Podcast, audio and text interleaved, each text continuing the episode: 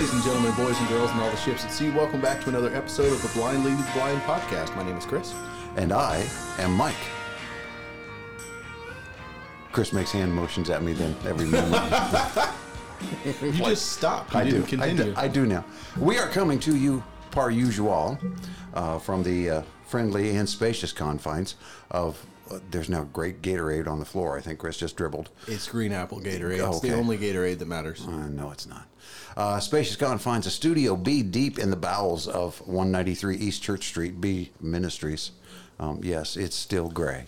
In sunny downtown Marion, Ohio. Mm, boy, it felt like fall for a minute today. Oh, boy. The wind blew, and it got cold, and then there was rain, and then the sun came back out. It's and I was beginning sad. to feel a lot like deer season. Oh, I was going to say football. But that's already happened. Yep. Now, should you um, ever be struck with the thought, uh, dear listener, you notice that's singular, not plural.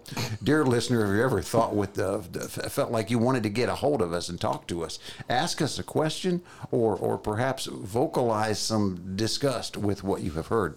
Um, you may do that uh, on the on the Book of Faces. Why are you rattling? I'm going to move my keys. Okay. Wow. Wow, right in the middle of my talking. Yeah, you see, ahead. This is what... It, it, go ahead, go mm, ahead, mm, go no, ahead, continue. I, I get no respect. Calm down. If you ever find yourself on the Book of Faces, um, take yourself out there and look for first name The Blind, all one word, last name... Oh, no, I'm sorry. I just... I just, no, that's not right. First name Blind Leading. I don't even know the name of my own thing. I set it up. That's really sad. First name Blind Leading, all one word. Last name, The Blind, all one word. That would be Blind Leading. The Blind. And uh, ask us a question. Find us. Friend us. Please be our friend. Um, there, I'm sure there might be another method which is less intrusive. What would that be, Mister Workman? There is. If you prefer to send us an email, the email address is blindpod at gmail dot com. That's B L I N D P O D at gmail dot com. Thank you for visiting with us this evening. We're really pleased. No, okay. And that's all we have for you today, folks. Um, Well, uh, is there anything else to talk about before we get into the first segment? I don't think so. You want to introduce our guest? I do. I do. We are so Hold pleased. on. Do we do we need intro music? Yeah, we do. You got to got some walk-up music I, I for got him? you. I got you. Hold on. Okay. There you go. Joining us this evening here in Studio B, we are pleased to introduce to you the dulcet tones and experiential wisdom of Mister Dale Kibbey, the Great White Wonder himself of Marion, Ohio. We're glad to have you. Say hi. Well, thank you very much, and hi. He did exactly as we requested. He said hi. Yeah, he said hi. We're gonna have hi. you. I it's better better than that blonde lady that comes in. She just talks and talks and talks. Tap tap. uh, so. Uh, All right. Is it time for news? Do it we have time. news feature? We yeah. have many news features. So, Mister Dale, uh, I don't know if you're a, a frequent listener of our podcast. Probably not. You have better things to do. Um, Go ahead. Say it now. Just say it. Come on. Go ahead. Wait, what can I say? Uh, you can say, I have not. Way to cop out. Go ahead and bring that microphone a little bit closer for me, would you? All right. No, to you. There you not go. Him. There you go. How's that? that yeah. Oh, very good. There okay. we go. Very good. All right, Mister Dale, the first segment in our podcast usually is news. How about them apples? Mm. What, uh, any news articles that you have seen recently that struck you and you and you, and you just felt like... Mm. Yes, as a matter of fact, I saw one that uh, informed, because we have a group of people who are trying to help us, they decided that we are all anxious, mm-hmm. we are experiencing anxiety, mm-hmm. and that what we need to do is get these people to research each of us individually mm-hmm. and help us out. Mm-hmm. And it made me very anxious. Did it? Well, now you see, you fall under the study guidelines. You are now anxious. That's right. What was the source of this anxiety? I read an article that indicated a source. The source of my anxiety, or just reading no, it? No, the general research anxiety. I didn't read it. Attaboy. Well, I read the headline. I read far enough that this this anxiety is generally an outgrowth of the COVID situation. Therefore, we're going to be tested for our anxiety for the anxiety that was brought about by the COVID and other people getting us anxious about our anxiety. Well, one thing I thought about when I was considering what causes anxiety is, do you suppose the caveman had no anxiety? He got up every morning, had his coffee, went out and visited his friends, and just uh, wasn't anxious about anything, I suppose. Well, I would imagine he'd probably have to be anxious about the saber-toothed tiger waiting outside for him to wake up.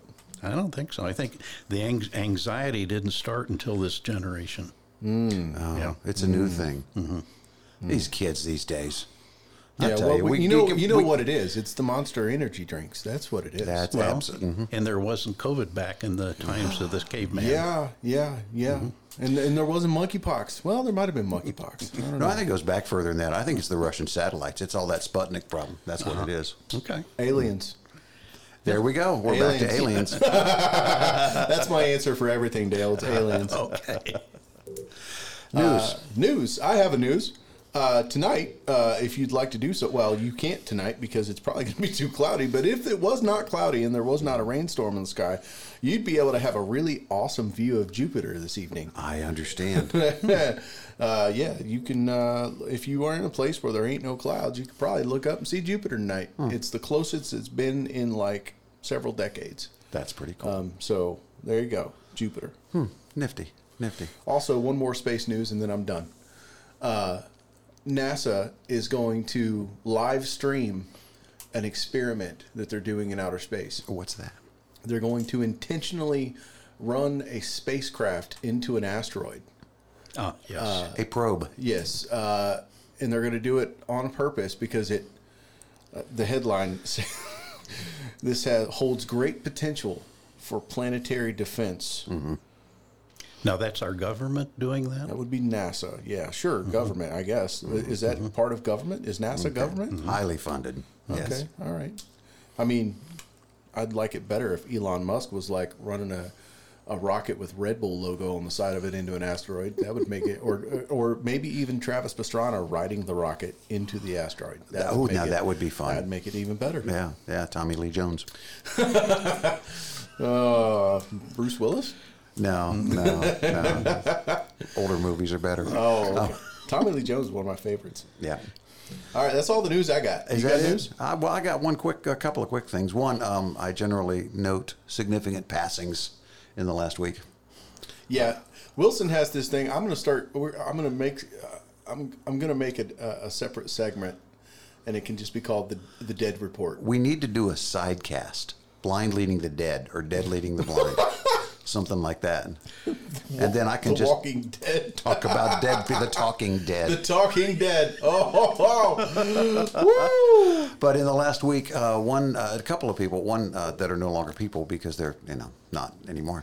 One would be Maury Wills, um, for those of you baseball fans in the sixties, infielder for the Dodgers, uh, speedster, base My stealer. Guy. Mm-hmm. My um, guy. He, he passed away. Um, wow. Shortstop, actually, I think, for most of the time. And then also, just in the last couple of days, Louise Fletcher. Why now, do I know that name? Okay, well, I will tell you why you know that name. Because she was an actress, and she played Nurse Ratched. Nurse Ratched. Uh-huh. Yeah. One Flew Over the Cuckoo's Nest, uh-huh. and she has passed away. Yeah, yeah. Mm-hmm. So okay. um, this is also an opportunity. I guess I shouldn't recommend anybody watch that movie. It's rather vulgar. It is. It's inappropriate. Read the book. Yeah, yeah, yeah, yeah. The there you go. Read the book. The book's better, better anyway. Mm-hmm. Yeah, it is. I mean, Jack Nicholson's fantastic in that movie. But, sure is, Chief. But it is an inappropriate movie. um, all right, well, Dale, do you have any more news? You know, I did not come prepared for news. I but told him to tell you. I'll research that and be prepared next time. I told him okay, to tell okay. you news and fun facts. No, I didn't tell him that. I wanted mm-hmm. him to be surprised. Okay, yeah. Well, that means that news is over. Oh, I'm disappointed now. No, you're not. Because coming up right now, right behind it, you oh. know what it is. What is it? I'm old. Fun facts. I feel so much better now. We're into fun doesn't facts. That, doesn't that little sound clip right there, mm. this this right here, doesn't that just remove the anxiety that you were talking about? I am so relaxed. Right. My yeah. blood pressure drops about thirty points yeah. every time mm. he hits that button. Yeah, Do it, it one more that. time. It does that. One more time? Yeah. I got you. Yeah. Okay. There you can see, now he's completely out over there. Okay. Minute, minute. Uh, well, Dale, since you're the guest, do you have a fun fact? a fun fact. I, I you you were beginning to relate to me something about endangered species in Canada, or uh, protected species in Canada. Do you want me to talk about I that? I would like for you to. I'm leading you it that direction. It sounds fun okay. and facty. If you ever drive north from Toronto on the their Interstate four hundred, you will discover along the highway there are about eight-foot fences that protect the highway from the deer. However, in addition to that eight-foot fence, at the bottom of it, about two feet high, there's a very fine mesh fence to protect the snakes from getting onto the highway. Okay. Now, the problem with that is, in my mind anyway, is as you're driving along and you look at this, you see all the snakes looking out through that fence at all of the cars going by, because it's got to be interesting for them. And then the deer are coming up to see what the snakes are looking at, and, well, you can figure out what happens next. The snake, the snakes bite the deer, mm-hmm, mm-hmm. in my world, and then the deer die. Unless the snake is stepped on. Well, now, isn't there some significant penalty in Canada for killing a That's snake? That's correct.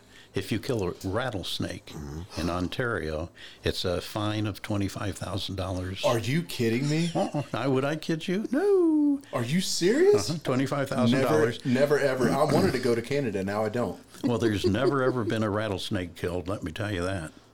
Hmm. So is are there Do they pro- not have rattlesnakes in Canada? No. I've... There's rumors that once in a while it happens, but I know nothing. Okay.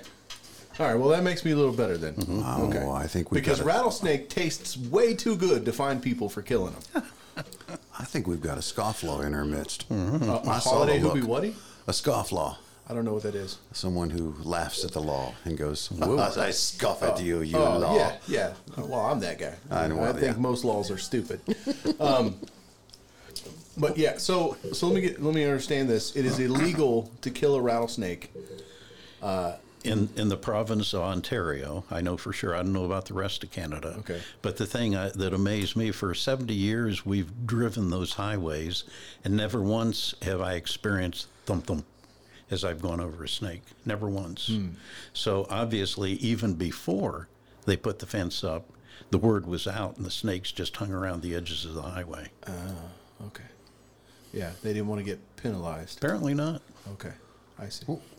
I, I have to ask a question while we're on the topic mm-hmm. of Canada. I'm sure we'll get here at some point, but I, I, I'm I'm chomping at the bit. And I can't wait. Go. Uh, do you frequently partake of the greatness that is poutine when you go to Canada? I do that about once every three or four years. Oh, how do you resist? It's really not very easy, and I don't want to talk about it.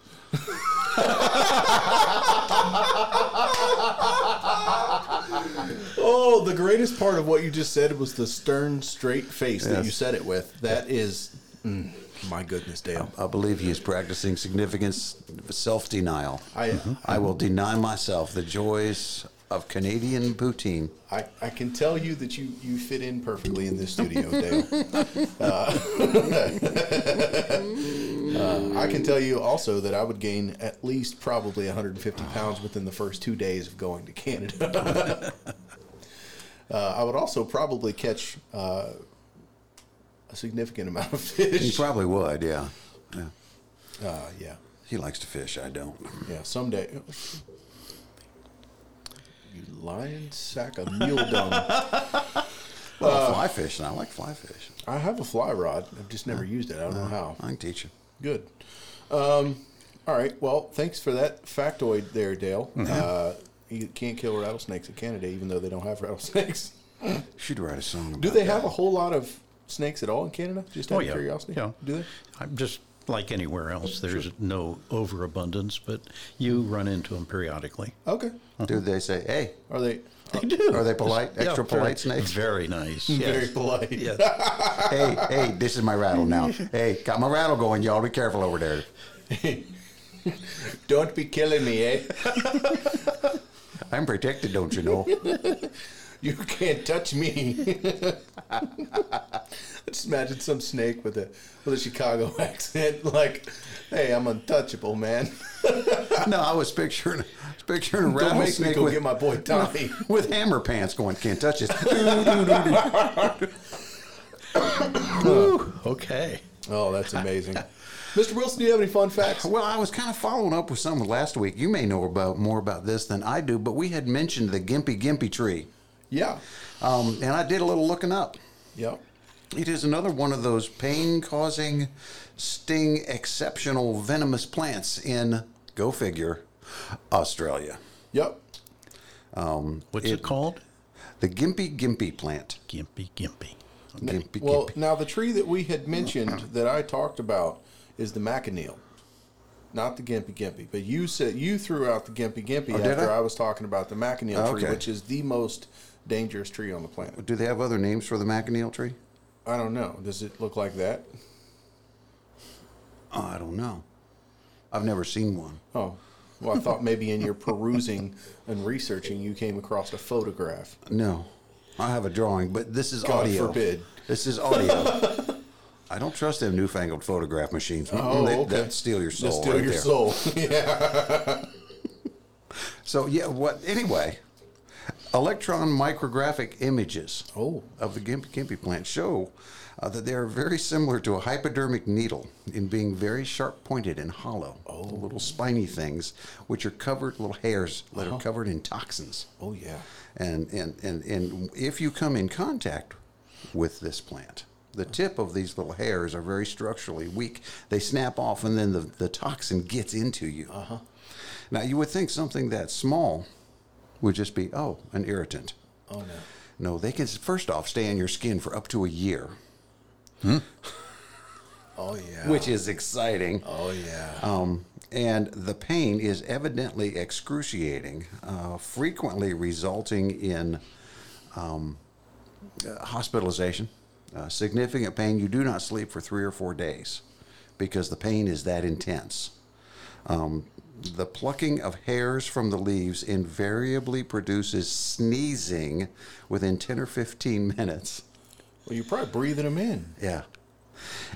And then... It's like fiberglass insulation. Only worse. And then that creates pain in your nose oh, yeah. and your pharynx and your and all that tonsillitis, like oh, I mean, yeah. only worse. Um, explorers first contacted this plant in the mid nineteenth century. Can you Bob, im- don't eat that. Can you imagine? Oh, my goodness. Um, and, and antihistamines, none of that seemed to have any effect. Well, no, because it's not, it's not allergen-based. It's like tiny little hooked barbs all up in your sinus cavities. And they're peptides. They're like little proteins. So they get in there and they start doing their work. Oh. Yeah. The best... If you get it fast enough, the get you know you, you recognize you have been in excuse should, me in contact. Should I be taking notes? You should, okay. Just in case. Are you going to Australia soon?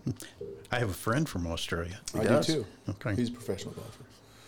Anyway, my, sorry my, about that. My, da- my daddy was in Australia. Hmm. I didn't want to feel left out. Um, but if you have sticky tape with you, then you immediately stick it where you sure. did and pull those pull all those yeah, little yeah, hairs yeah. out. Yeah. That is the best. Otherwise, you just have to pretty much write it out, yeah. according to this article, which, by the way, is Wikipedia. Therefore, it should not yeah, be necessarily well, you know, trusted. T- but take it with a with a hooked barb of salt. Yeah. Give me the name of that tree again. Gimpy Gimpy. Gimpy Gimpy. Okay. Yeah. Thank you. Um, You're welcome. Uh, the toxins that are that are in this plant, do we know if it's a hemotoxin or a neurotoxin? It's a, it's a neurotoxin. Okay, so it, it makes you loopy too? It makes it, you hallucinate? Yeah, a little bit. Oh, yeah. Can you imagine being in that much pain and just tripping like crazy? Oh, that would be just, that's worse than the dragon at the yeah. refrigerator door. So, fun, fun uh, additional fun fact to your fun fact. Uh, when I was in Australia, uh, I... Um, Yeah. Mm-hmm. Yeah, I went to Australia. he, was, um, he was an exchange student. They sent him back. They said, what's the exchange rate? We'll double it. Um, yeah, so... uh, no, so we were uh, outside of a town called Albany, Australia. Uh, and one of the one of the guys... We were looking at uh, Spidaidae Dares, tarantulas. And... Um, one of the guys there uh, was like, basically, you have to be really careful uh, handling these things because the hairs on them are very much like that. They'll they'll stab you with their hairs. Like they some some of them can actually like porcupine it, like launch their hairs, throw their hairs at you, mm-hmm. get stuck, and it's an irritant. Like fiberglass insulation gets all up in you, causes a rash. Everything in Australia, it just wants it to kill you. Seems to be. There's nothing nice in Australia. Everything wants to kill you. Yeah. Um, also, they have sawfish. Uh, saw, oh, really? Paddle, paddle, paddlefish, yeah. sawfish. Yeah. yeah, you know what I'm talking about. Yes. Got a hedge trimmer for a nose. Mm-hmm. Yeah, mm-hmm. yeah, they got those there. That's pretty cool. Yeah. Uh, okay, I have a fun fact. Please do. Of them. This is all all one fun fact, but, um, and I don't know how much of a fact these are. I found it on Facebook. Thought it was interesting, but you know we don't really vet the facts around here. We just take them at face They're value, good, and it's good. fact enough, you know. Uh, so apparently, the the human brain has a memory capacity equal to two point five million gigabytes. Hmm. That's a lot. Yeah. Uh, the eyes uh, are three. Let's see, three hundred twenty-four million pixel vision quality mm-hmm. is what they're capable of. Not yours, obviously. No, not at all. Hmm. Uh, the kidneys. Yes, I have some. A one point two million gallon filtering unit. Whoa. I believe you, I have exceeded capacity. You have apparently uh, backdoored that system. Wow. wow. Uh, yeah. Uh, hmm. And uh, in the veins in the body, uh, forty thousand kilometers worth of web. Wow. forty thousand kilometers. So that means if you took all the veins out of a human being and laid them end to end, they'd be dead. Yes. Okay. And probably somewhat dehydrated. He knew it was coming. He just knew it was coming. Somewhat dehydrated, I would okay. imagine. Yeah. Uh, Give us the kidneys a break. Beef jerky. Where'd you get this information? Facebook. Oh, I mean, oh, okay. I follow. I follow, I follow a couple of pages called like uh, Weird Facts, uh, Weird World Facts, Weird History Facts, mm-hmm. and so I just randomly get them in my newsfeed so I can save them mm-hmm. for the podcast. Mm-hmm. Uh, like I said, we don't really vet the facts around here. Yeah, uh, you don't want to do that. If it is stated, it is fact enough. We so are. That's what makes it fun. That's why it's fun facts, not actual facts. Um, so I don't know how, how facty that is. That's pretty cool. Uh, but yeah, I'm going to take it at face value mm-hmm. and say that my brain is just as smart as a computer. So there you go. There you go. I'm happy for you. Yeah. Well, at least it used to be. Before I heard it several times. Mine's more like a, mine's kind of like a Commodore sixty four. Uh, that reminds me of a Mark Twain quote. His head was like an hourglass. It could stow an idea, but it had to do it a grain at a time. Mm.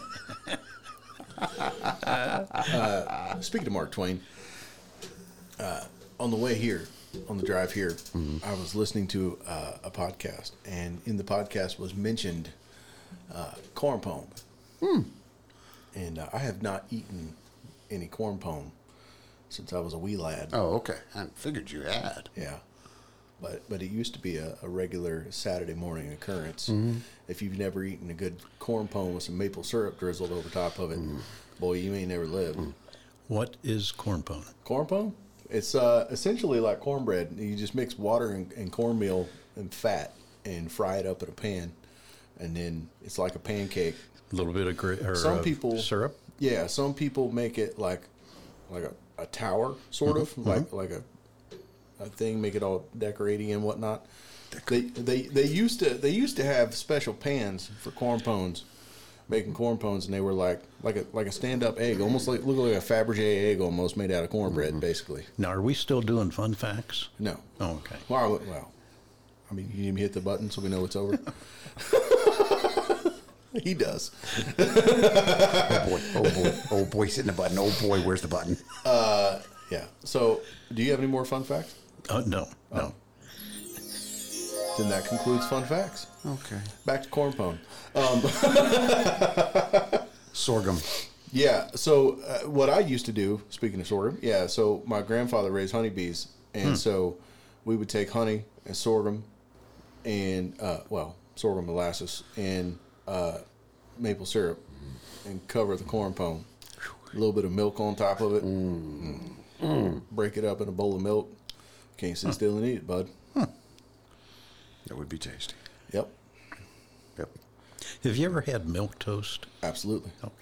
All right. Yep. Have you? Yeah. All right. Yeah.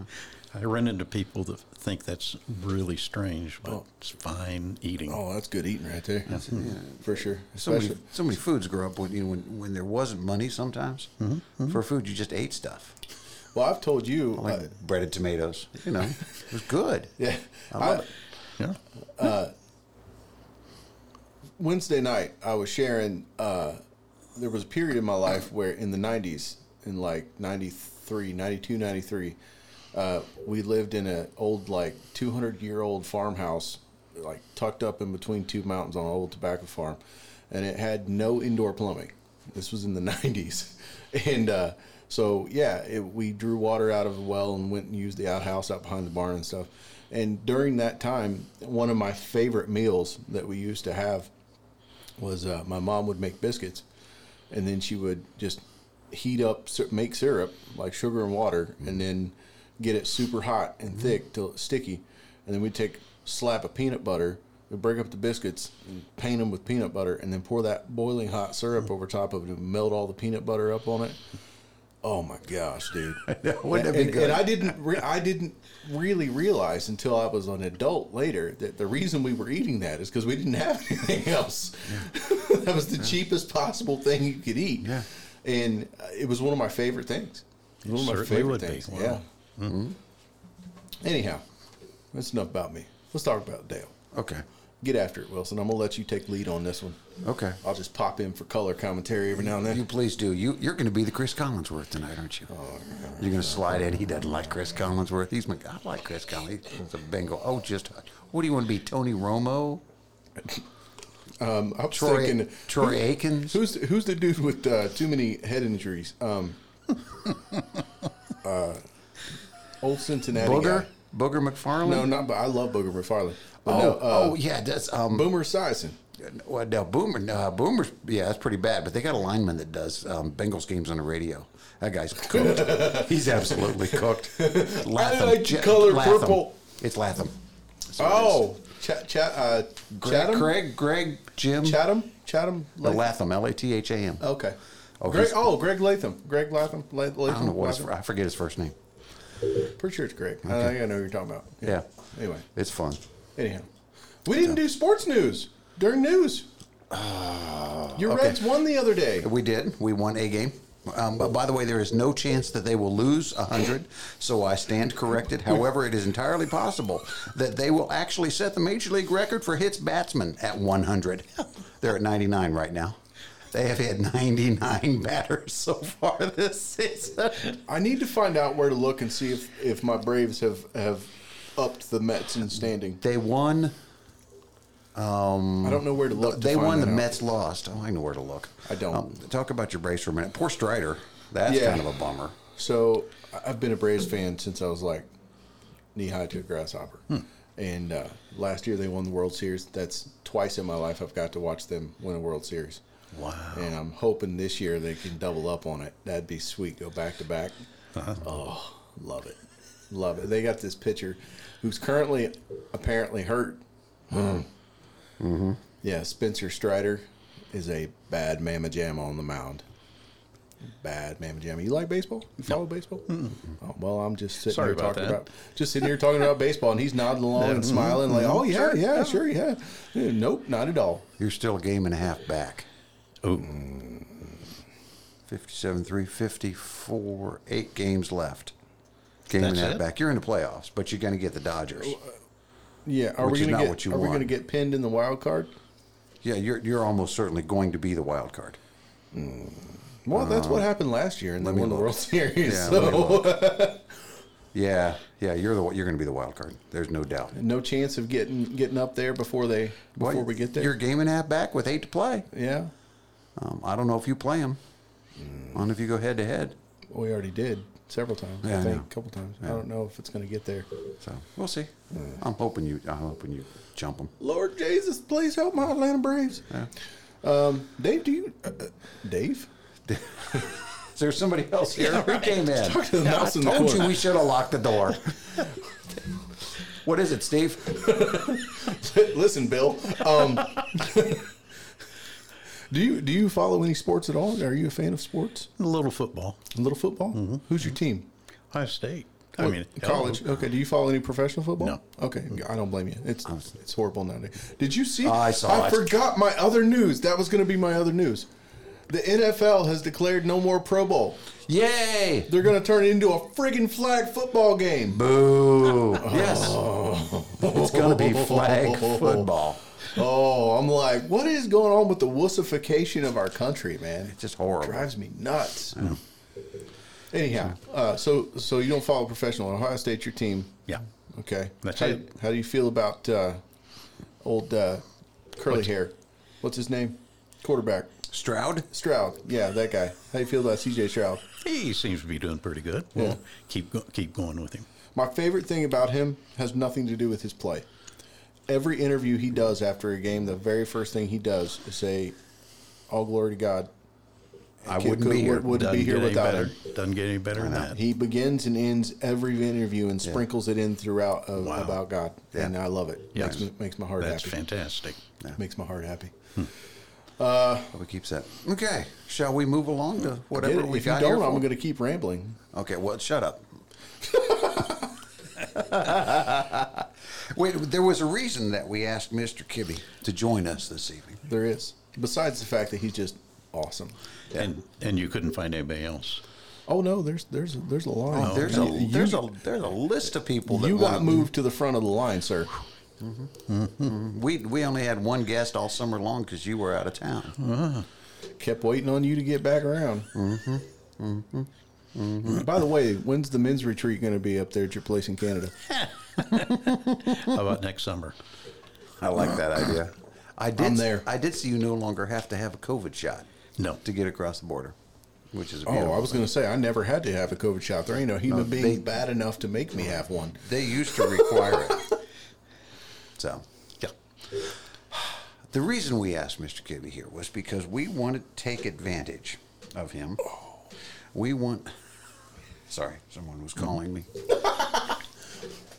and um, not now. Not now. Yes. Um,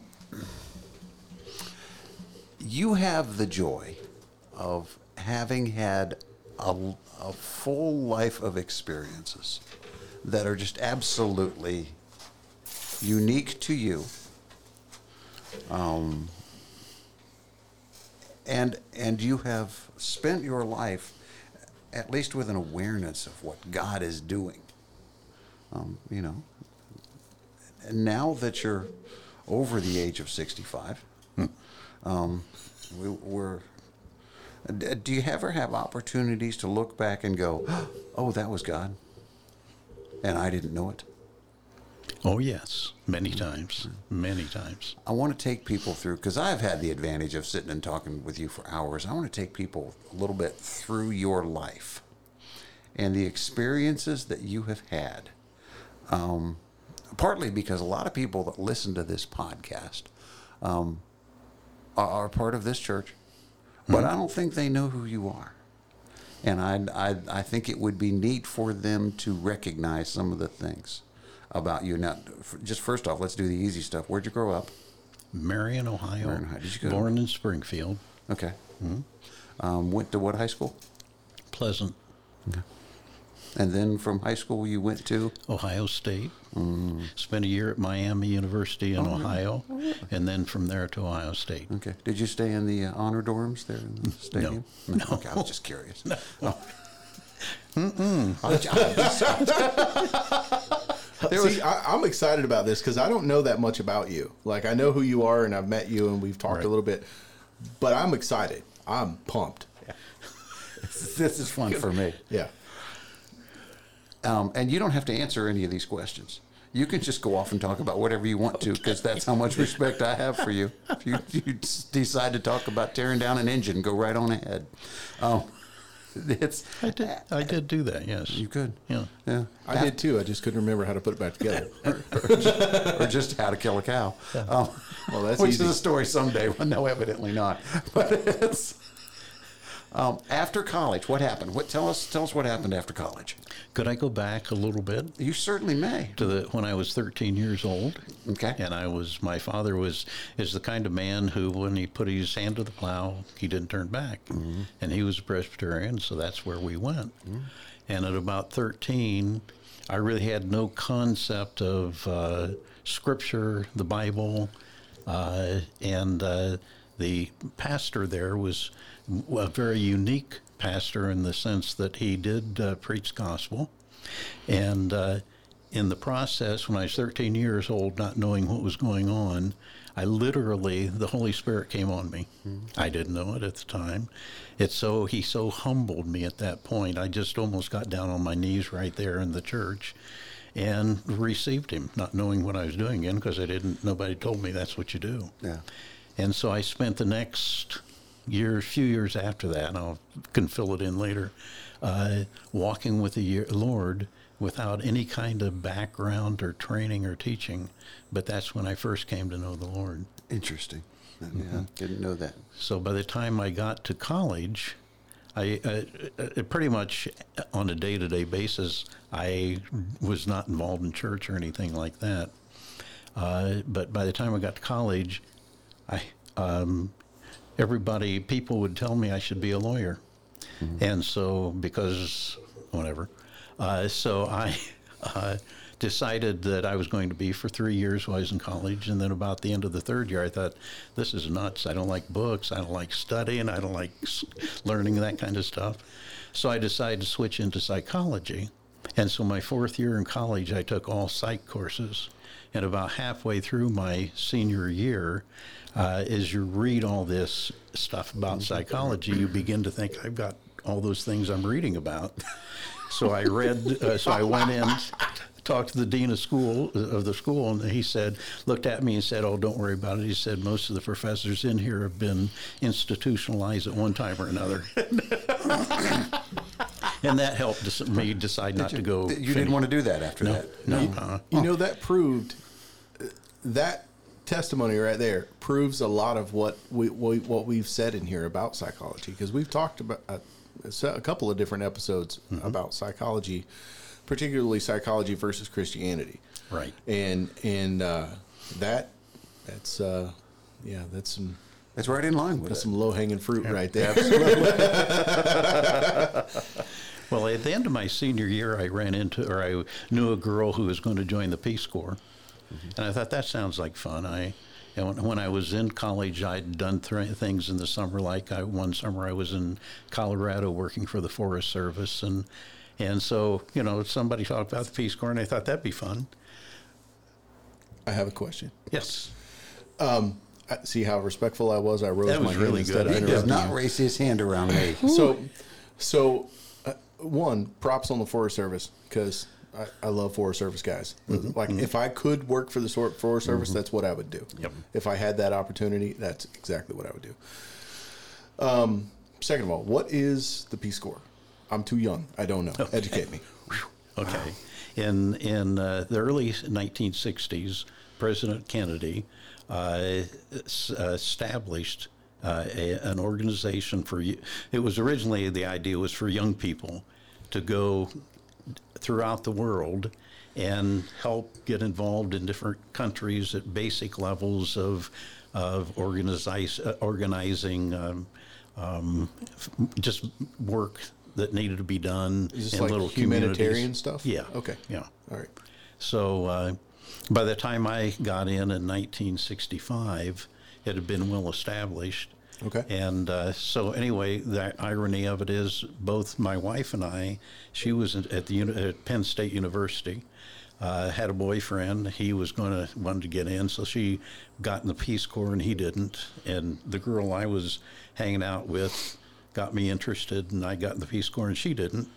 And anyway, Joni and I ended up down in Colombia, South America, out literally in the jungle, uh, in the Peace Corps. And we were, uh, that's how we met. And uh, we worked in com- what they called community development, where we would go out into these little communities, and if they needed a school built or whatever it may be, we well, helped wells, to get it organized. Wells, bridges, schools, mm-hmm. stuff like that. Yeah, infrastructure. Mm-hmm. Yep. Yeah, yeah. Okay. Yep. That's yep. so cool. Mm-hmm. So cool. It was a great experience. Oh, absolutely. Yeah. yeah. That's incredible. So you met Johnny. Mm-hmm. Um, did, did you meet her there in uh, in Colombia? That, yes. Yeah. Okay. Okay. Um, and, and you were did well. You carried on a courtship. Did you get married there? We Colombia? did. We got married in, in Colombia. Okay. In the Catholic Church or in... no? we were we were uh, there was a Presbyterian minister really? in, in Medellin who uh, we contacted. And that was before the drugs. I know, I hear the drugs. Well, I hear, I hear Medellin and I go, oh. I, but as soon, well, as, I was about to ask, is this before the giant cocaine boom? Uh-huh. This was before that. Okay. And it was pretty quiet and normal. Okay. Uh, and uh, when we were getting ready to get married, the, we had my parents had come in, her mother had come in, various people. And the night before the wedding, the the preacher... decided uh, told us that he couldn't do the wedding because it was a Catholic country and everything had to be done either in the Catholic Church or before a judge. And judges at that point were off for the next thirty days. It was that time of year mm-hmm. when they were all off. So then we finally said, well, something's going to happen. Finally, he w- agreed to get a lawyer to sit down with us and write up an agreement that we would get married before a judge, but he would go ahead and do the service, but it wouldn't be official. And I said, as far as I'm concerned, I really don't care whether it's official in front of the government. If you do, it's going to be official before God, and that's all I need. Yeah. So we did. He did the wedding. And then thirty days, year, uh, thirty days later, we uh, went for a judge, and the judge uh, did a, a wedding where they kept referring to Joni as Missus Kibbey. And uh, but every we had to post bans saying, oh, really? And we had to find witnesses who said that they knew that Joni could have babies. We didn't know how they knew that. Is is that part of the Colombian thing? Uh, Catholic, Catholic, Catholic. Yeah. Because if you can't have a baby, then you can be divorced. Mm-hmm. Okay, so this is you can find these rules in your Catholic Bible. Not in, no, not in not the Catholic Bible. No. In the Catholic, we made that up book. Oh, that's right. Oh, that's okay. Right. So, so like, essentially, the, the idea is if you can't if you can't birth a child, uh, or, or if you're barren or whatever, then that is that is, that is grounds for divorce. That is yes. correct. Yeah. Okay. And so they wanted to make sure that we could prove that somehow. Well, I mean, you could have just said, "I don't know if I can prove it, but I'll have fun trying." Let me do the research. Yeah, yeah right. I'll get back with you in a little bit and let you know. About a year. That's right. Yeah. That's amazing. That is an amazing story. I wondered, because for whatever reason, I, my brain automatically, when I hear jungle in South America, my brain automatically goes to, like, Amazon, not mm-hmm. not, like, societal place, like tribal stuff. And so I wondered... when you said, well, the, the Presby guy said I couldn't said he couldn't do the wedding, and I wondered if like some tribal elder came around the corner with their little stick with some gourds on it, like, yeah, I'll do this wedding ceremony for you. Well, the funny thing was, I was mentioning uh, yesterday that the in the rural areas, the, the it was nothing other than Catholic. That was it. So if you lived in a rural area, the priest would come out once a year, and he'd do all the weddings and all the funerals that day. And then he'd go back for a year. That's like that's kind of like old early frontier American preachers. Would, ways, you know, yeah. the, the preacher yeah. would show up like once or twice a year. The circuit rider kind yeah. of thing. Yeah. And then if you did not want to get married, you just headed into the jungle until the priest left. So if you were already cohabitating, mm-hmm, mm-hmm. and and you chose not to make it mm-hmm. Catholicized. And you didn't want to have anything to do with those people. You had out. Then you, you, you head for the hills go, for a few go, days. Go camping for a couple of weeks. Yeah. And yeah. Psst, they're yeah. gone. Come on back. I can see it now. So, uh, I'm just trying to figure out because if everything's Catholic down there, they don't have any catacombs down there. So how do they do the the, the classes? That what? The catacombs. Well, catacombs are not where you cat, do the cat, classes. Cat, cat, catechism. No, catechism. Catechism. Catacombs are dead people places. I know that. That's I was making Ma- a joke. Maury Wills Catch and up, Louise Fletcher man. and and Boris Goodenough They're all heading for the catacombs. Well, here, here's a fact you'd be interested in. We discovered down there in this little village we lived in, it was about four or five hours downriver, mm-hmm. and uh, we uh, had people come over to our house every once in a while and visit. And we had a, a the students, the high school students would come in, uh, four or five of them, because we had a lantern at nighttime, so we had light. They'd come in and do their homework. And once in a while, somebody'd show up. And this one fellow showed up who was very... Uh, why his experience, he'd traveled l- enough that he knew some things. And he was sitting there and he saw a basketball laying on the floor, and he picked the basketball up and he held it in his hands, and he said to all these young people who needed to learn this, he said, now I want you to understand, he said, the earth is round like this basketball, and he said, right here at the top of the ball, right at the highest point of the ball, that's where heaven is, and the Vatican sits right there. Oh, isn't that funny? That's spectacular. Mm-hmm, mm-hmm. Wow. Mm-hmm. So it wow. was learn something new. You know, it's it's good to be able to wow. understand other cultures and learn things from them. Mm-hmm. Huh. So so every time now that I see a basketball being dribbled up and down, right. I'm picturing the Pope going, whoa, whoa, whoa. you, well, you know, that's why the Pope has to wear that funny hat to keep his head warm. That's true. Yeah, it gets cold up there because it's yeah, it's chilly, and the Pope and Santa. No, that's not Chile. It was Chile, Colombia. Chile, no, that's a whole different Col- country. Colombia, not both Chile. Both of you. All right, I got two of them now. yeah, yeah, oh. The Pope and Santa Claus, are they? No, not Santa Clara. We're still in, we're still in Colombia. Okay, okay. I got confused. And Colombia is very hot. What? Yes. Yes, Col- Colombians are very hot. I mean, it is very hot Stop in Colombia. That.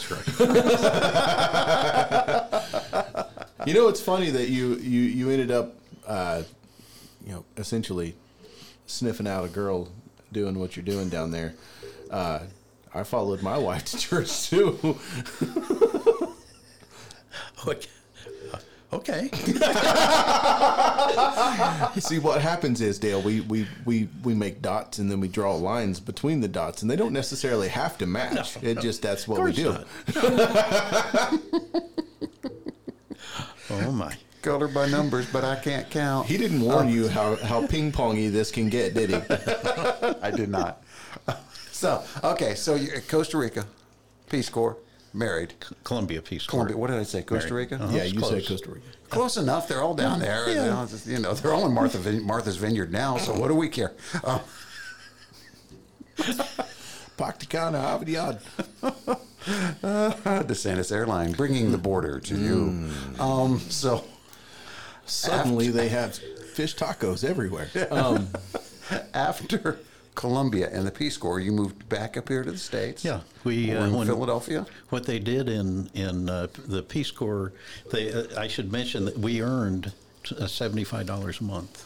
They paid us. Oh, my goodness. And with that seventy-five dollars, we fed ourselves and we uh, rented housing hmm. and had extra money for other things. But there and, was a yeah, lot they, of extra money. And they also put seventy-five dollars a month in the bank. So when we got done after two years, if you multiply twenty-four times seventy-five, mm-hmm. we were doing pretty good. You had a little nest egg. Oh, yeah, yeah. yeah times so, two. And and at the point where we were winding up, they also provided potential work for us, jobs available in the States. And Philadelphia was hiring teachers. And Joni had a degree in education, and I had a degree. So we applied, and they had a one eight and a half by eleven sheet of paper, the application, one side only, and basically you wrote your name in and signed at the bottom, and you were hired as a teacher in Philadelphia. So right, we then. did that, and we were paid, each of us, seven thousand dollars a year. Wow. seven thousand dollars. What That's year was this? This was nineteen sixty-seven. That was the top side of the pig. We were doing good. Yeah. Yeah, that was times two. That's fourteen thousand dollars. So we came back to Philadelphia and taught there for a year. Okay, and then after Philadelphia, you came to Marion, and we taught in Marion. Okay, and then from there, I joined my father in the restaurant business, mm-hmm. and was in the restaurant business for several years. Mm-hmm. Really? Yeah. Mm-hmm. What restaurant? L K Restaurants. The they K were, in. Um, yeah. Okay. We were it was a lar- large enough company. We we uh, they finally they sold out, and uh, so I moved on. And somewhere along the way, uh, we uh, my brother and I bought a farm down in Central America in Costa Rica. It was just a small six thousand seven. Yes. Okay. When you say somewhere along the la- way, my brother and I bought a farm in Costa Rica, I need to know. There's some there's some details that need to be filled in there. Little details, okay. How does one?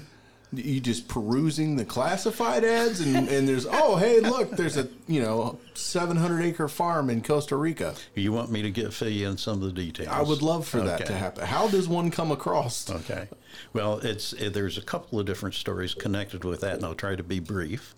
My father and his partner in the restaurant business were probably one of the best partnerships I've ever seen, because my father on his own was extremely Uh, uh, meticulous about operations of a business.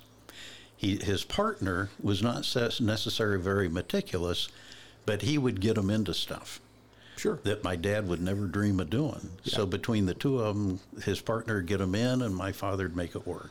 Yeah. So when they retired, my father's partner went to Costa Rica, and the same thing happened. He got down there, and he met a guy, and he came back and told my dad, he said, you won't believe this guy. Yeah, I met him. He's a really neat guy and interesting. So my parents went down and spent a few weeks down there, and this guy had a farm out in the middle of the, about in the middle of the jungle anyway, and uh, he uh, needed a partner. So he and my dad partnered. They did that for several years. And then my dad and mother said, we've had it. And about that point, my brother and I said, how about we buy you out? And so he said, okay. And I'm really cutting out a lot of details, but he That's said, okay. okay. I get the point. And so we bought, bought him out. So it started with your parents, and then you bought your parents' farm. That's correct. Got yeah. it. Okay. I was just wondering, because it's like so random, like, oh, my brother just, yeah, hey, let's buy a farm in Costa Rica. Like, how does that happen? Oh, yeah. you, it was already there. Okay. Right. Yeah. It was right. already in the family. Yeah. Got it. Yeah. Okay. All right. Mm-hmm. Continue on, sir. Well, we, tell, tell me the tales. Tell, well, the actual, before we actually bought it, that was sitting right at the edge of a reservation, an Indian reservation. And the we met some people, my dad described them as a little crazy, uh, who were missionaries working in that area. And so we went to meet these missionaries, and they were just amazing people. And were they a little crazy? They weren't. They were just real lovers of the Lord. If you walked into their, they'd never seen you before, you walked into their place, within about two to three minutes, the father, Azul, would ask you if you were saved and how it happened. Yeah. I mean, he got right down to business. Sure, sure, sure. So when my parents decided they were going to sell, my wife just said, we need to pray. Because what we need, we know these missionaries, wonderful people. We want to be sure that some Christians end up buying that farm. And it happened to be us. Uh-huh. Joni didn't know it at the time, but the yeah. Lord had something in mind. Yeah. So we spent the next couple of years down there getting to know these people and getting to know some really great Costa Ricans. Had a great, great experience. Fantastic. My brother and I turned out to be really good brothers, terrible partners. Okay. So at the end of yeah, two yeah, years, sure. we went our separate ways. Sure. Okay. so so is it is it still your farm or is it his farm? No, no, we sold it. Sold okay. just sold out. Okay. Yeah. Okay. So so I heard something about killing a cow. Did that happen in Costa Rica? That did. I want to hear that. My father was a farm boy, and he knew how to handle anything like that. Sure. And so when we were preparing, just my brother and I, and my dad came down, uh, preparing to uh, butcher a cow. Yeah. And so we had a couple of cowboys there that uh, brought the cow in and got the cow down. And my dad said, I'll show you how to do it. And he took a big sledge Do you want me to tell you this? Yes. Yeah. Okay. Absolutely. Yes. He, he took a big sledge, and he positioned himself very carefully, and he took a swing and hit the cow right in the middle of the head, mm-hmm. and the cow kind of shook its head, and it looked up at him like, what was that for? And my dad said, said well, I, let me take another shot. So he wound up again, and he swung that le- sledge, smacked him right in the middle of his head, and the cow shook his head again, and he looked up at him. And finally, one of the local fellas said, here, he said, let me do it. And so he did it, took care of it, next swing. And so they used to call my father El Matador after that. Isn't that great? That's amazing. A bullfighter. I have never. I, listen, I have been present for many a killing of a cow. Mm-hmm. Uh, I've never heard or seen of it done that way. Mm-hmm. Yeah, they had no problem at all. Yeah, my dad apparently. Well, they didn't. Yeah, no, wow. The best, the best part of the story was we didn't realize that we were coming and going at that point. Somebody had broken into the house and stolen all of our decent knives and good butchering type stuff. Sure. And so we ended up butchering a cow with, with steak knives. Oh yeah, and a hacksaw. That sounds fun. Isn't that great? Yeah. That's okay. I, I uh, uh, well, I, I don't want to cut into your story, but uh, I killed a deer several years ago, and I had it hanging in the tree in the front yard and skinning it out, and me and Evan and several other guys were out there, and it's freezing cold. It's so cold you can't even feel the knife in your hands, and I'm out there trying to skin this deer, and we're almost done skinning it. My wife comes out on the front porch, and she says, um, why don't you just bring that in the house? And all the guys around me are looking at me, and I was like, what? And she was like, well, I've already got a tarp spread out on the table. I cleared the whole kitchen table off. I got a tarp over the table. Once you get all the skin off of it and it's ready to go, bring it in here, and we'll bone it out on the table. And the amount of pride that I had in that moment, I just looked around and said, yeah, that one's mine, boys. Let's hurry up and get this skin off. Let's go in here in the in the warmth and do the rest of this. Yeah. Yeah, it was. And we did too. Somewhere there's pictures of this skinned deer just sitting on, on my kitchen table, and we boned it out right there. I mean, it had been hanging in a tree for a couple hours, and all the blood was out of it. It didn't make a mess or anything. Oh no, of course not. Just a small mess, but it wasn't like it could have been. Right. But she had a tarp oh, down. It's a little little deer, yeah, little deer, little deer. Anyway, yeah, so, that's my butchering story. Yeah. yeah. So, so after Costa Rica, I killed it on the first shot, though. That was wow, picking on a man's dad just like that, aren't you? so, so, so after, that's great. So after Costa Rica, then what? Uh, again, I have to back up a little bit. Okay, get a run and start at it. All right with it. Before we went to Costa Rica, uh, Joni and I had um, finally decided that we need to get serious about church. And so we started going to a little church in the north end of Marion called Fair Park Baptist. Oh, yeah. Met an incredible pastor up there, uh, Pastor Thomas. And uh, th- that, at that point, figured out that I needed to really get serious about walking to the Lord. And she did, too. And so we got totally involved in that little church. Uh, and uh, from there, we, at that point, the charismatic movement was grow- growing. And so we got ball- involved in the charismatic movement, eventually ended up at the Christian Center mm-hmm. before we left for Costa Rica. And when we came back then, uh, I was at a point where I didn't have a job, had a few, few, few months that I was kind of footloose and fancy-free. And so I volunteered to help out there, and from there, I stayed and become became the associate pastor. Mm-hmm. Mm-hmm. That's the Marion Christian Center, which is down on um, Richland Road. Richmond, Richland yeah, Road, my, my kids just played volleyball. I spent like over eight hours there this past Saturday. Really? Yeah, my kids were playing volleyball there. Wow. They had a tri match, so yeah. Huh. Yeah. Cool. Yeah. So you were there, and, and you became involved in, in, in working in real estate at some point.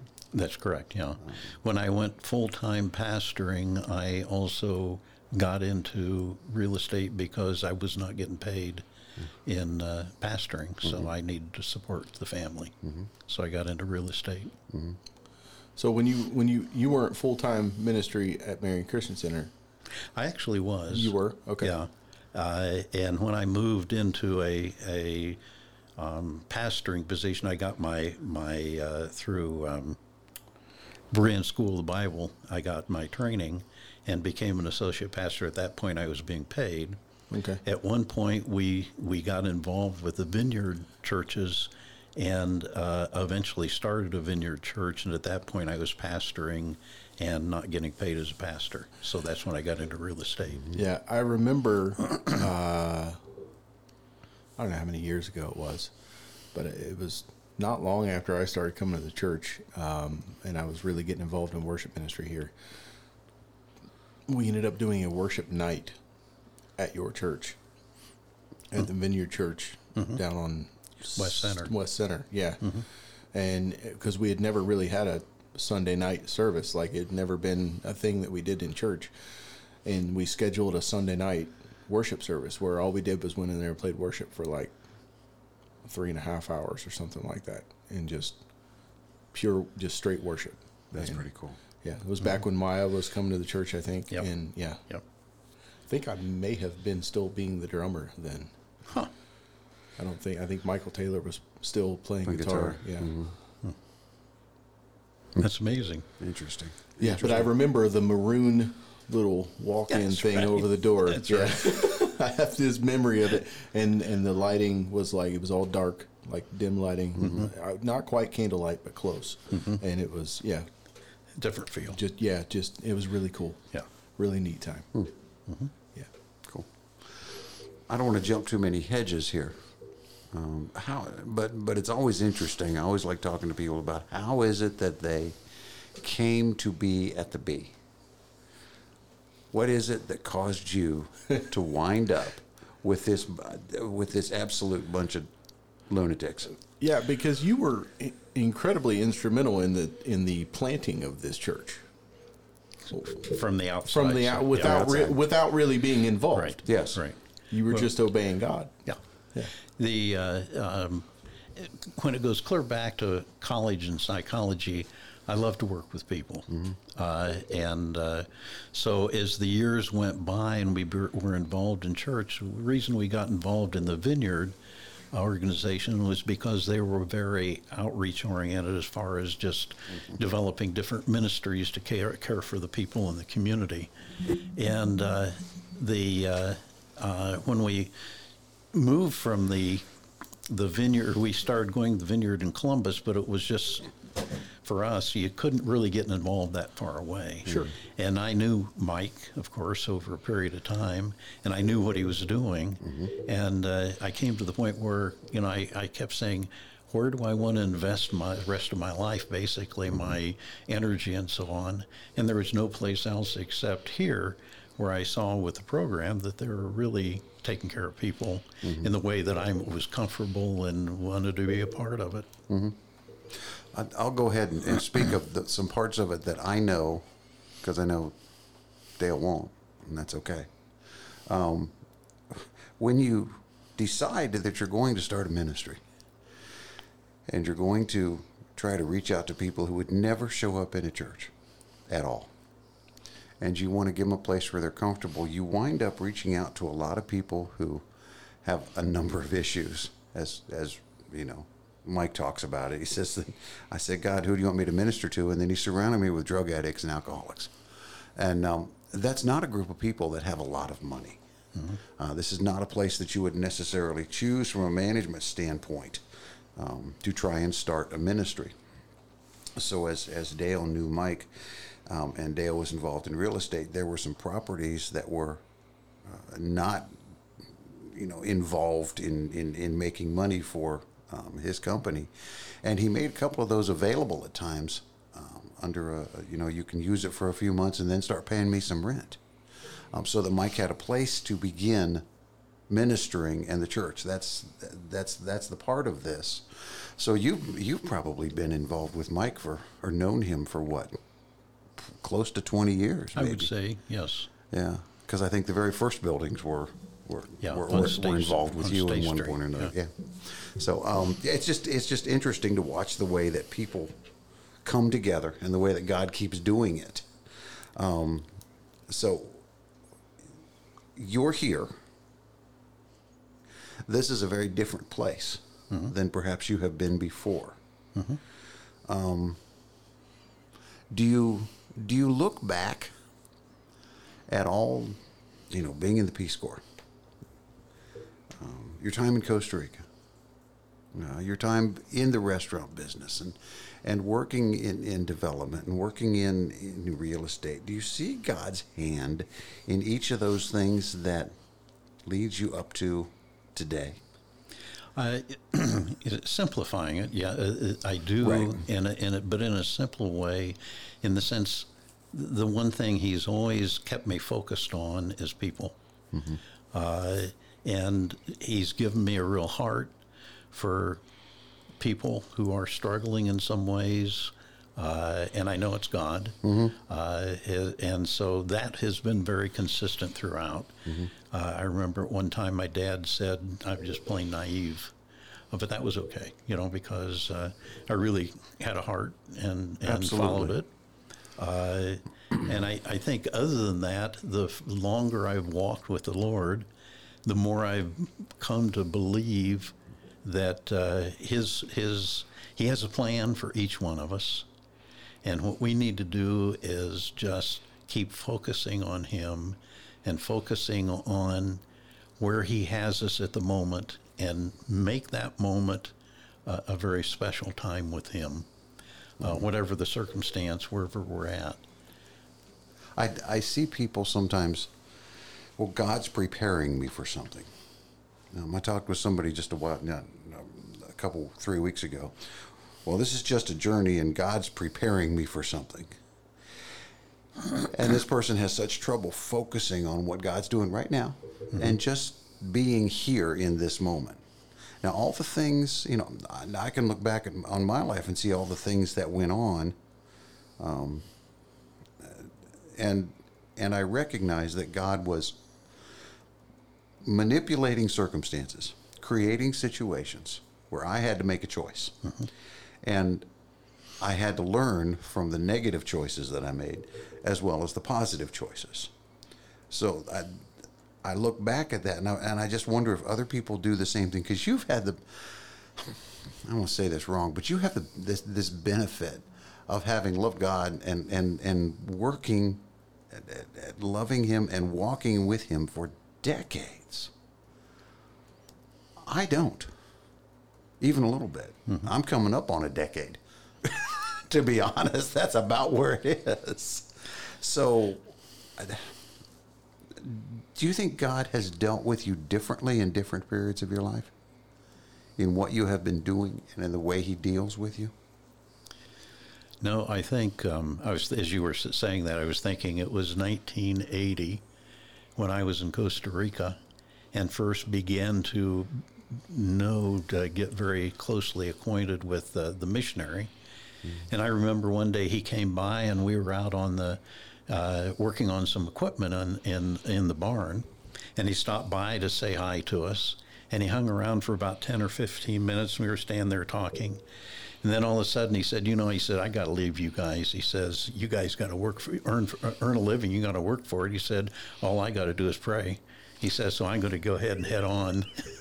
and I, and there were just moments like that. Things happen that I, I can't forget, where God is showing me in not only just the people I encounter, but I mean, we've had times where God has literally stepped in and saved my life, and, and our kids just watched out for and protected them. And I, over and over and over, I see him working. Mm-hmm.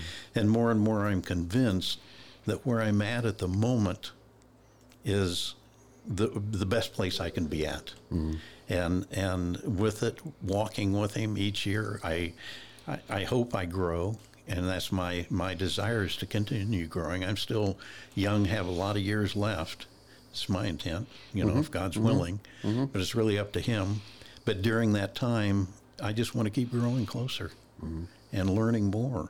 But at the moment, I want to take this moment I got right now and really make it good with him, mm-hmm. he and I. Mm-hmm. I have learned from you um, to serve in the moment. Mm-hmm. Um, because I haven't always, I mean, that's not easy for me in any case. But I've watched you just go, oh, that's a need, going to go there now. And that's that's the part of it that's that's encouraging to me. And then I think about, well, who am I being encouraging to in my service? Mm-hmm. Um, if if my service is all about me and God,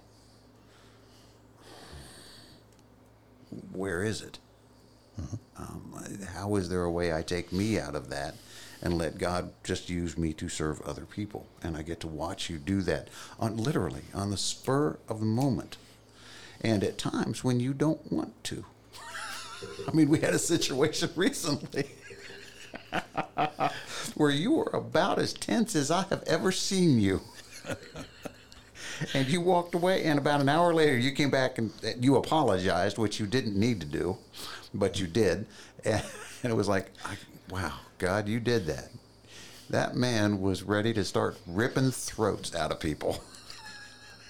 And he didn't. He went and he served somebody and just met some of their basic needs of what they needed that moment. That's and, and that's where that's where a lot of it is. Mister Workman, you have, I can see your face. I can see your face as well. Well, there is something going on on your and behind your face. As a young man, it is encouraging for me to sit in this room with two older gentlemen. Hmm. Uh, Who are same to you, pal? Each of you. Well, um, uh, next week it'll be you and me. Well, you find something else to do. Go play volleyball with your kids. Oh. No, uh, seriously though, I, I mean, either one of you guys could be my dad, right? And mm-hmm, so, mm-hmm. like, I look at it and go, first of all, I didn't have a dad, so to be around older people who have experience, sometimes bad. Mm-hmm. Sometimes good. He pointed and, in different and, directions when he said that. And the wisdom that comes from both of those, right? Um, I love it. I love one of my favorite things to do, and please don't be offended, either one of you, uh, but one of my favorite things to do is just to hang out and talk to old people. Because let's go find some and we'll all go talk to them. That's right. All right there, Mister Hip. You, you can go down hip. to... Would Would you like me to hit the hip or the kidney first? I, I've discovered if you go to McDonald's, there's a bunch of old men sitting around. Every morning drinking coffee. Drink coffee. We, can, we, can go, we can go meet with them. I actually used to. When I, when I was uh, just out of high school, uh, before I moved up here, I would specifically go to the Hardee's in the morning to go get breakfast, and I'd just go sit and hang out with the old guys over mm-hmm. there drinking coffee and just listen to them tell stories. I'm mostly offended That's, that he keeps inviting me to go to Tim Hortons and drink uh, coffee with him. One of my favorite things to do is just listen to older folks talk, because you learn so much. Mm-hmm. Now, obviously, I haven't always been that way, but I've learned that if you just shut your mouth and listen, you learn something every now and then, right? And so that I, I love it. I love it. I love it. I love it. I love listening to, to you talk about what God's done in your life. It's incredible. Absolutely incredible. Uh, and I, I just love it. I, I think it's great. I, I have questions. Uh, you showed me a picture of a blowgun. Hmm. I want to know where you got it and the story behind the blowgun. Uh, well, did you shoot a monkey with it? No, no, no.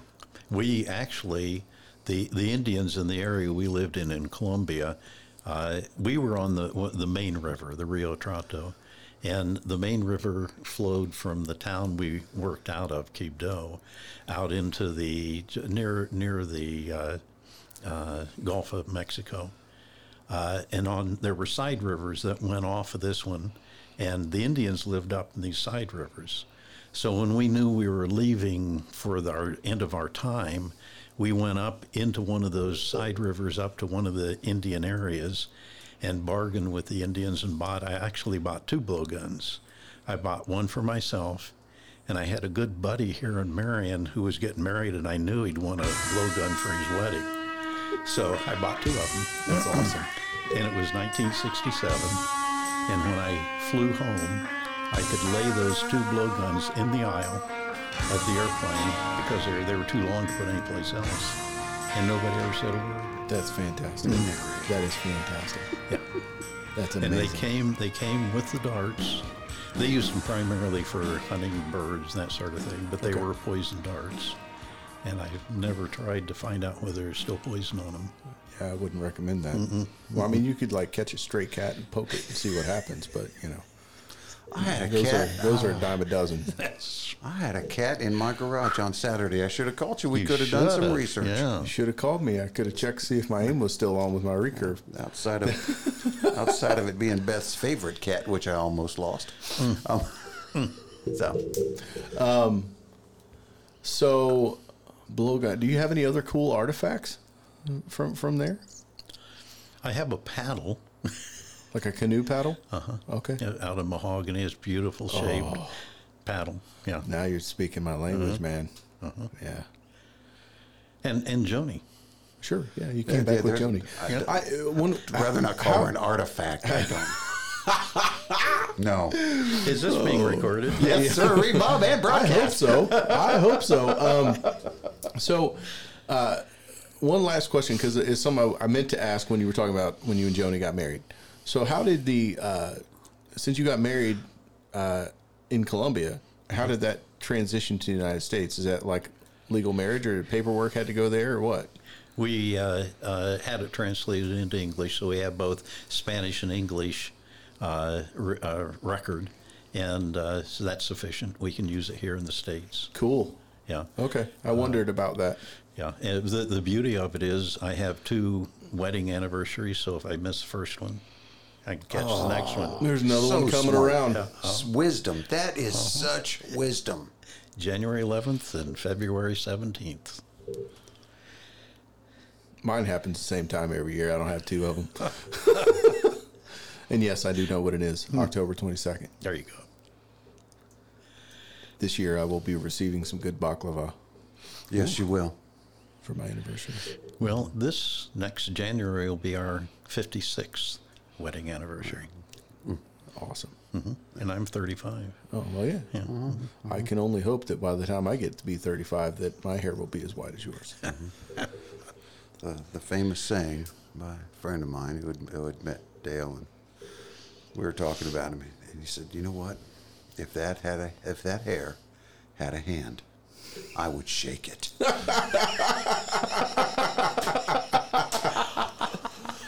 Spectacular. Oh, well, Mister Well, Dale, thank you for coming around. Thank you for sharing with us. You are p- most definitely welcome back anytime. My pleasure. And we won't make you, you share your life story next time. Good, good. You, you just get to be part of the fun. Yeah, okay. Um, Mister Wilson, Th- this take is, us home. To, to, to me, this has kind of been introduction to Mister Kibbey. Yeah. Um, because there are some great stories along here. Yeah. But they, it's so encouraging. If as you listen to this and you've got, oh, I've got a question about that. Well, you pin him down sometime and ask him those questions. For sure. Um, he likes to drink medium roast coffee at Tim Hortons. He's a fan of blueberry Timbits. Um Just so you know, you can bribe him if you have to. Have you ever tried Death Wish coffee? No. Mm. That good, huh? Mm. He's, he's one of them kids like that strong stuff. Oh, yeah. yeah. The world's strongest coffee yeah. is what it says on the bag. And, what, uh, and what's it called? Death Wish. Death Wish. It has a skull and crossbones right there on the bag. Wow. Marketing is different than when I was younger. back was when I was a kid, back when I was a kid, skull and crossbones meant don't drink that. Yeah. No gold, little boy. So anyway, we hope that this has been one um, entertaining in some ways, but more than that, it's such a blessing to have these people in this body of Christ who love God and and love to share the blessings of Him, of God, in their life and to other people. It's just, so thank you. Thank you for being here. I, I would like to have you back because there are a lot of things I would like to have you talk about in here. Well, thank you very much. Um, and we'll just sit back and ask questions. And we're, you know, then, then people won't, they'll start listening again. Anyway. Um, that's for the people that say every week we complain about how few listeners we have. There was that one. So huh. There we go. We'll when we get this out, this will be this will be fun for people to see. Um, as you go along, as you as you listen to this, as you think about this, whether you're driving from Naples or from Orlando to Naples, as you listen to our podcast, Mister Pete, Florida Pete, um, we just hope that you are blessed by it, and we hope that you turn around and you find someone to bless. Love you, bye.